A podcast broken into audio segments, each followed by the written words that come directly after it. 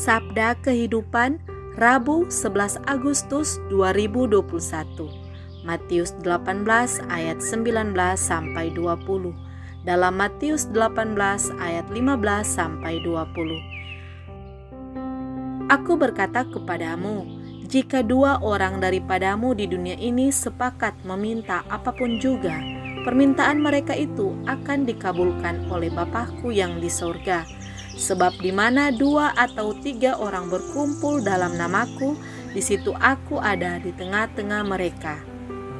Dalam pengajarannya kepada murid-muridnya, Yesus menyampaikan betapa luar biasa kekuatan doa sepakat yang dipanjatkan oleh dua atau tiga orang dalam nama Yesus. Bila Yesus mengatakan, "Jika dua orang, bukankah itu suami, istri? Jika tiga orang, bukankah itu suami, istri, anak?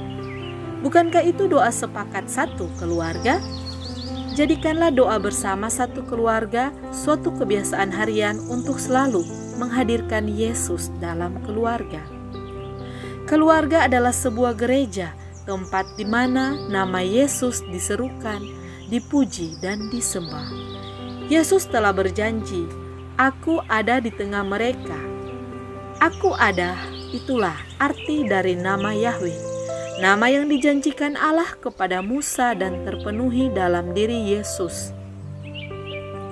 Bila Yesus ada dalam persekutuan keluarga, jemaat, wilayah rohani, lingkungan, sel, komunitas, betapa kita diberkati oleh persekutuan kasih bersama Dia.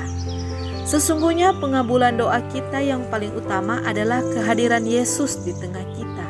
Bila Yesus hadir, ia selalu berjanji, "Aku ini, jangan takut.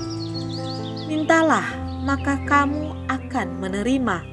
Entah itu pemberian kecil, besar, dahsyat, dan ajaib, kita syukuri sebagai bukti kasih Allah yang setia menyertai kita.